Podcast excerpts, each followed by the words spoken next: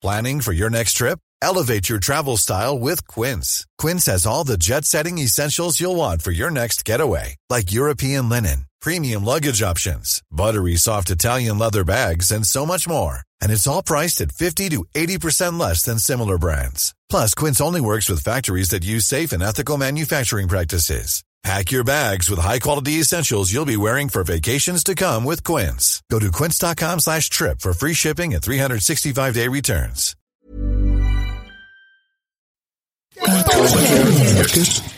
Podcast.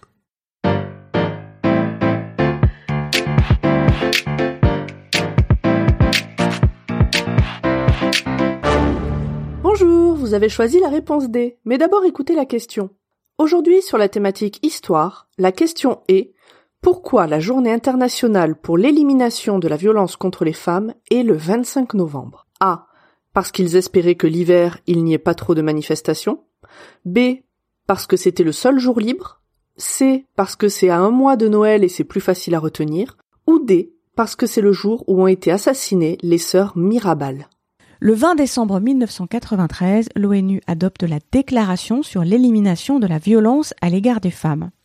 Si on devait en faire un résumé en quelques mots, il s'agit d'un texte qui rappelle que ça serait bien que la Déclaration universelle des droits de l'homme s'applique aussi aux femmes.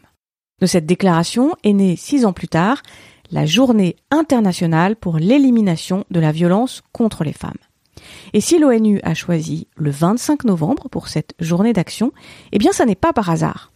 Cela fait déjà de nombreuses années, depuis 1980 exactement, que cette journée est célébrée à cette date-là précisément en Amérique latine, et cette journée a été choisie lors de la première rencontre féministe d'Amérique latine et de la Caraïbe à Bogota. Mais pourquoi les féministes d'Amérique latine et de la Caraïbe ont-elles choisi le 25 novembre précisément? Eh bien, c'est ce jour-là le 25 novembre 1960 que les sœurs Mirabal ont été assassinées sous les ordres de Rafael Trujillo, alors dictateur de la République dominicaine. Mais qui sont ces sœurs Mirabal et pourquoi ont-elles été exécutées? Alors oui, c'est pas vraiment ce que tu m'as demandé, mais je vais quand même t'expliquer. Minerva, Maria Teresa et Patria Mirabal sont trois sœurs qui ont grandi et qui sont mortes en République dominicaine sous la dictature de Rafael Trujillo, elles sont aussi connues sous le nom de las mariposas, c'est-à-dire les papillons. Très tôt, Minerva, la cadette, s'attire les foudres du dictateur. En 1949 exactement, elle a alors 23 ans et son tort principal, c'est d'avoir repoussé les avances de cet homme connu pour être un prédateur sexuel. La famille Mirabal va subir les conséquences de ce refus puisque Minerva, ses amis et son père sont emprisonnés pendant plusieurs semaines. Le père des sœurs Mirabal finira même par mourir à force de maltraitance.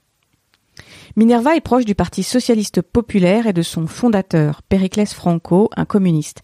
Évidemment, ça ne va pas calmer la colère de Trujillo. En 1957, Minerva Mirabal est la première femme docteur en droit du pays, mais le dictateur, qui n'en a pas fini avec elle, lui interdit d'exercer le métier d'avocate. À cette époque, en Amérique du Sud, plusieurs dictatures tombent et ça inspire la jeunesse dominicaine qui rêve à son tour d'un avenir meilleur. En 1960, Minerva et son mari, Manolo Tabares Justo, un avocat communiste, fondent un mouvement qui s'appelle le Mouvement révolutionnaire 14 juin. Le nom fait référence à une tentative ratée de soulèvement contre le gouvernement dominicain le 14 juin 1959. Le groupement compte alors une centaine de personnes, dont Maria Teresa et Patria, les deux sœurs de Minerva, ainsi que leurs maris respectifs. Le but est clair, il s'agit de faire tomber le dictateur. Assez rapidement, plusieurs membres sont arrêtés et incarcérés, dont Minerva et Maria Teresa, qui sont alors connus avec leur sœur aînée sous ce nom de Las Mariposas. En août 1960, les sœurs sont libérées et assignées à résidence. Elles n'ont droit qu'à une seule sortie hebdomadaire pour aller voir leur mari, toujours emprisonné. Le 25 novembre 1960, Trujillo profite de cette fameuse sortie des sœurs pour faire assassiner Minerva, Maria Teresa et Patria qui les avaient accompagnées. La voiture tombe dans une embuscade, elles sont attaquées, battues à mort, mutilées, et puis la voiture est jetée d'un pont histoire de faire passer ça pour un accident. Les trois sœurs avaient 25, 34 et 36 ans. Ce jour-là, trois hommes se sont retrouvés veufs, six enfants orphelins, mais le peuple dominicain, scandalisé par cette disparition de trop, est prêt à se battre. Une guerre civile éclate. Trujillo finira par lui-même être exécuté six mois plus tard, le 30 mai 1961. Pour en savoir plus sur cette journée internationale pour l'élimination de la violence à l'égard des femmes, qui est encore aujourd'hui nécessaire, retrouvez en description un lien vers la page en français dédiée sur le site de l'ONU. Bravo, c'était la bonne réponse. Pour aller plus loin sur ce sujet, retrouvez les sources en description. La réponse D est un podcast du label Podcut. Vous pouvez nous soutenir via Patreon ou échanger directement avec les membres du label sur Discord. Toutes les informations sont à retrouver dans les détails de l'épisode. À demain pour une nouvelle question sur la thématique jeu.